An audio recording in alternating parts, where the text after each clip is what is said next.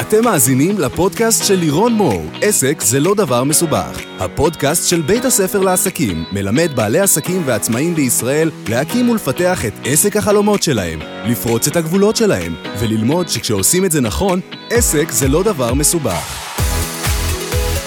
ברוכים הבאים לפרק חדש של הפודקאסט עסק זה לא דבר מסובך.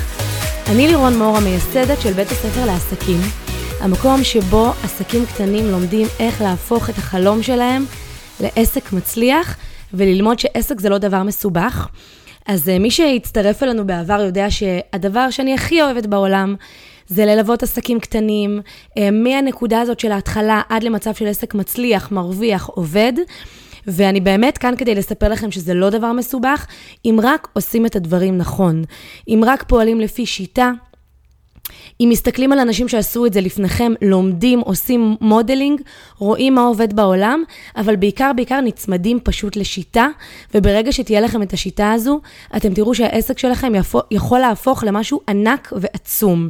אז לפני שניכנס לפרק היום, אני רק מזכירה לכם, מי שככה כאן פעם ראשונה, שבבית הספר לעסקים אנחנו מלווים אתכם לעשות את התהליך הזה, באמצעות תוכניות הליווי שלנו, יש לנו תוכניות ליווי אונליין קצרות, ויש לנו תוכניות ליווי פרימיום, ליווי אישי, למשך שמונה חודשים, שבזמן הזה אנחנו נצמדים אליכם ועוזרים לכם להפוך את העסק, את החלום שלכם לעסק מצליח.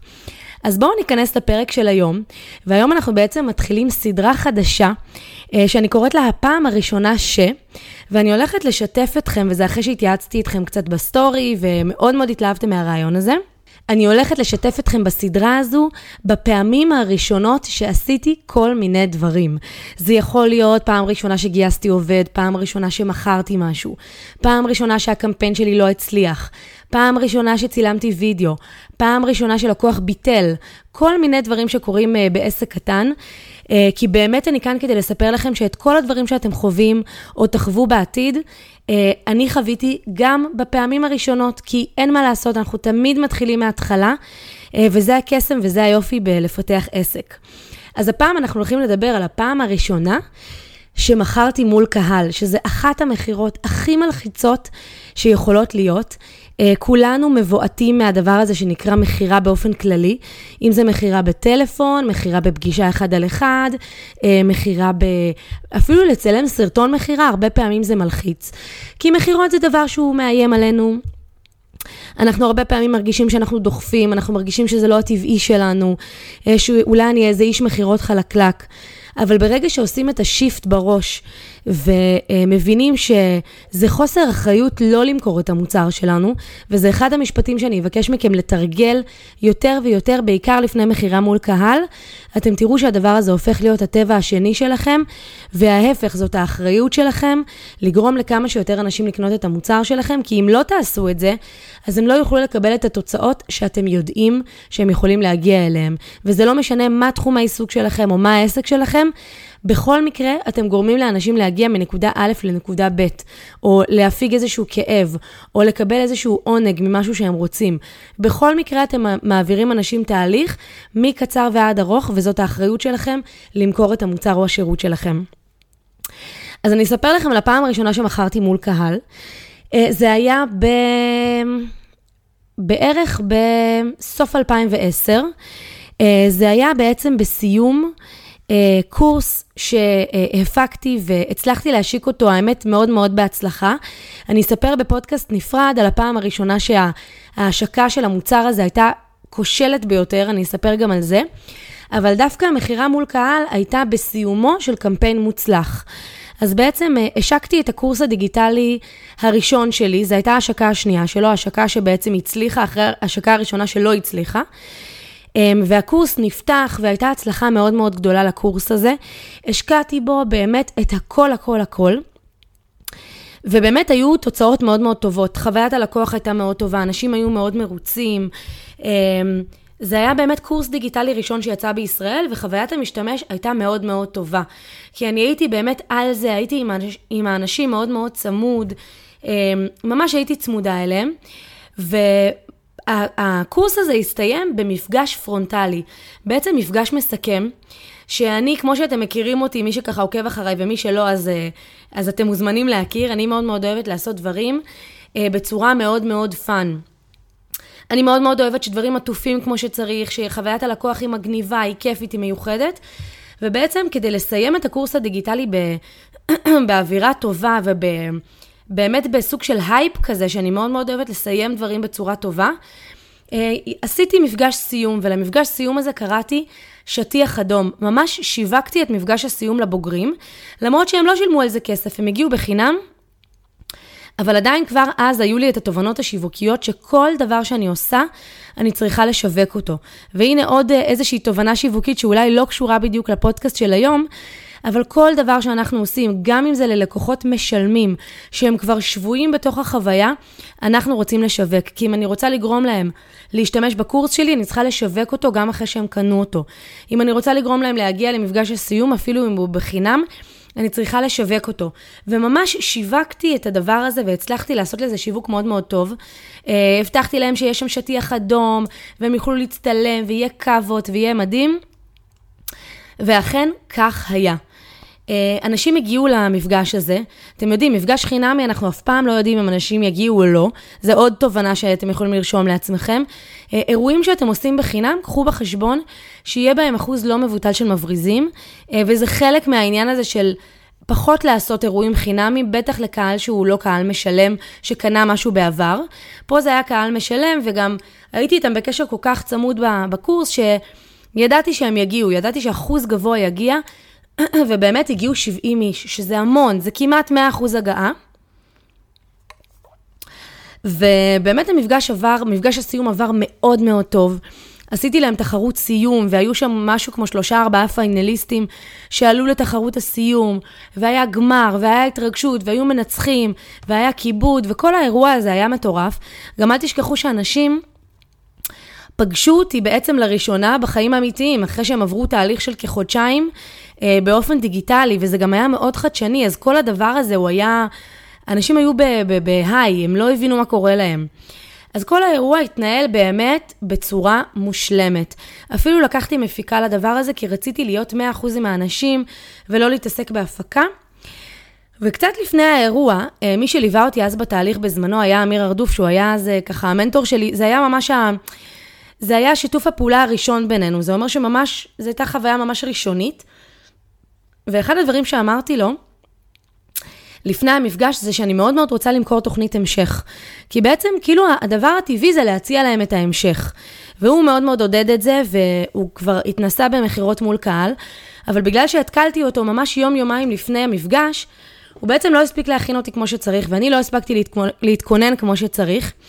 אבל אני אה, אמיצה כמו שאני תמיד הייתי, ואני היום בדיעבד מסתכלת על הדברים ואני אומרת, בואנה, איזה, איזה אומץ היה לך לעשות בחורה בת 26, לעמוד מול קבוצה של 70 אנשים באירוע, שרובם הגדול, גדול ממך בלפחות 10-12 שנה, אה, ובעצם לעשות מעמד מכירה, פעם ראשונה, להסתכל לאנשים בעיניים ולמכור להם את ההמשך, כשגם לא מספיק הספק להתכונן על זה.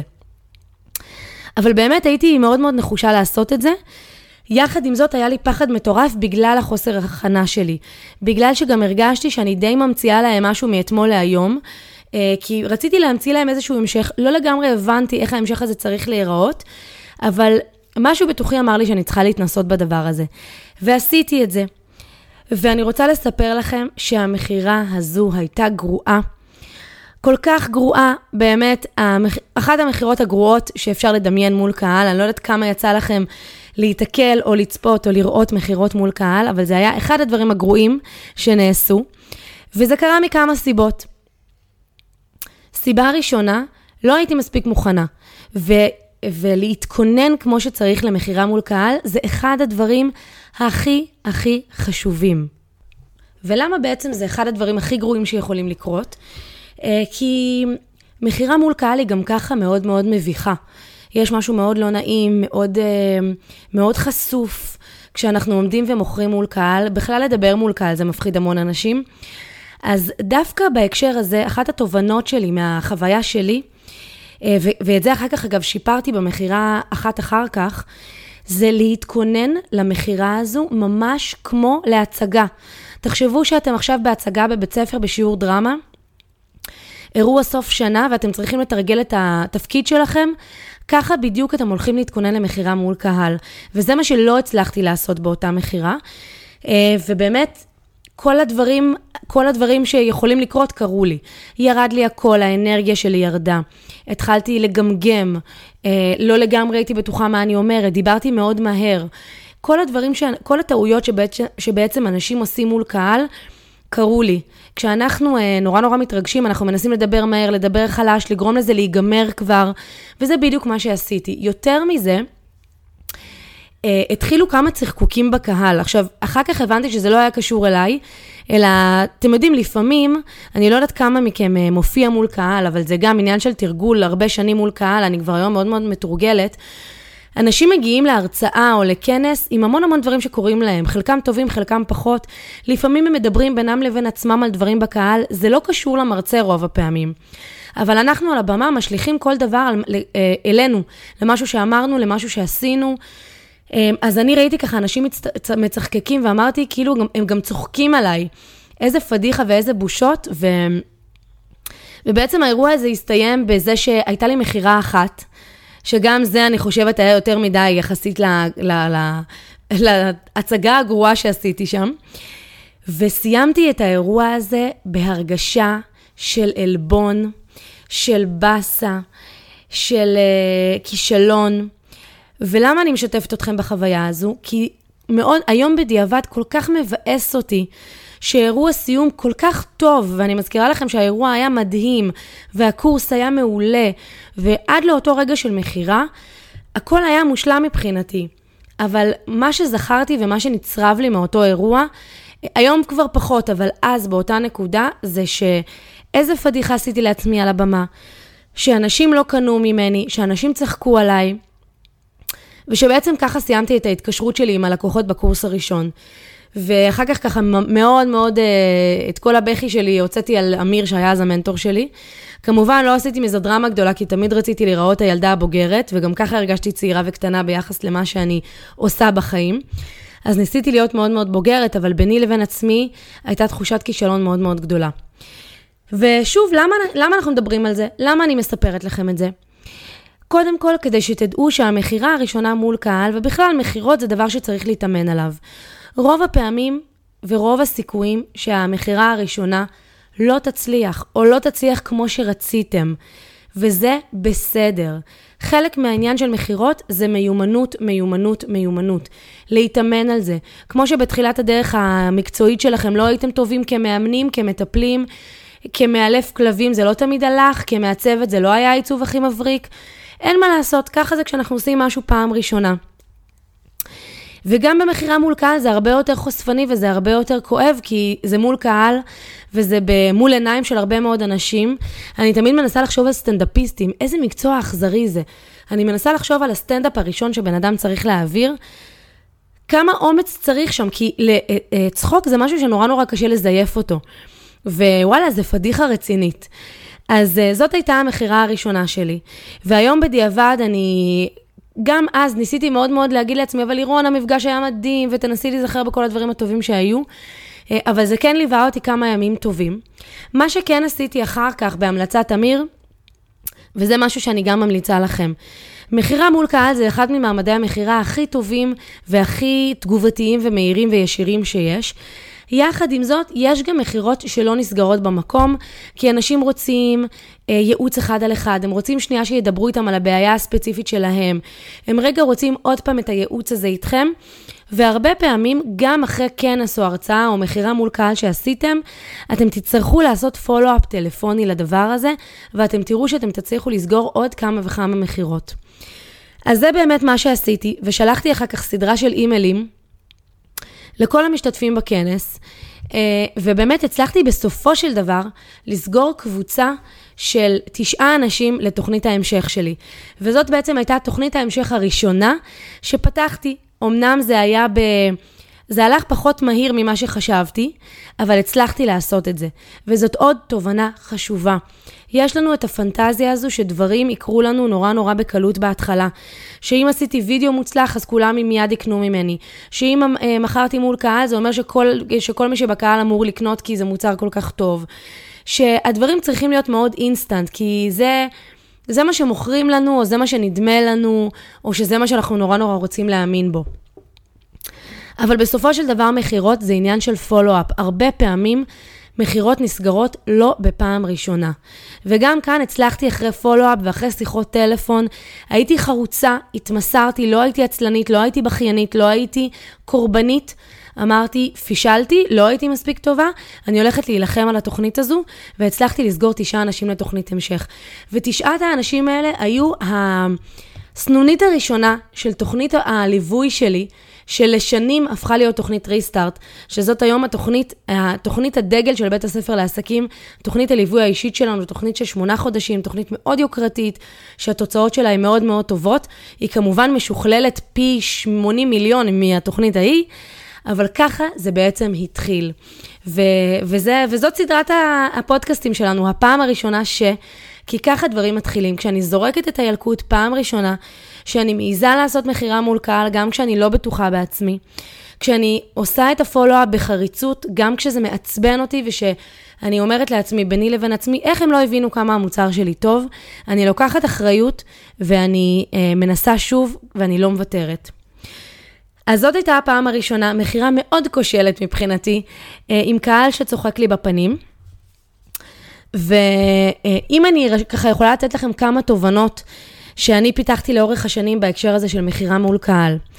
אז פעם ראשונה היא תמיד לא משהו, קחו את זה בחשבון, זה בסדר, זאת התנסות, הכל טוב. גם תזכרו שאנשים לא באמת צוחקים עליכם, הם לא באמת אה, אומרים, הא הא הא, היא לא הצליחה למכור, זה לא באמת בראש שלהם, אתם לא כזה מעניינים אותם, הכל בסדר. אה, תובנה שנייה, להתמיד שוב ושוב במרווח קצר. הרבה אנשים מהטראומה הגדולה של מכירה לא טובה מול קהל, דוחים את הכנס הבא או את ההרצאה הבאה בשלושה חודשים. מאוד מאוד מאוד קשה להשתפר כשהמרווחים שלכם כל כך רחוקים. ודווקא מה שאני אמליץ לכם לעשות, זה לנסות לארגן הרצאה נוספת כשבועיים לאחר מכן, ולהתנוס, ולהתנסות שוב במעמד המכירה הזה. משפט שתמיד עוזר לי לפני מכירות מול קהל, עד היום, גם היום כשאני לפעמים מרגישה לא בנוח, אני אומרת לעצמי רגע לפני שאני עולה על הבמה, זה חוסר אחריות לא למכור את המוצר שלי.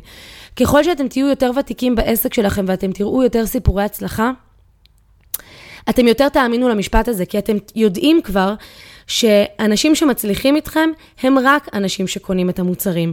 אלה שעוקבים בחינם, אלה שמגיעים לכנס ב-59 שקלים, הם לא אלה שעושים את פריצות הדרך הגדולות. הם אלה שבאים לקבל השראה, הם אלה שעושים צעד אחד-שניים, הם לא אלה שעושים את התוצאות הגדולות.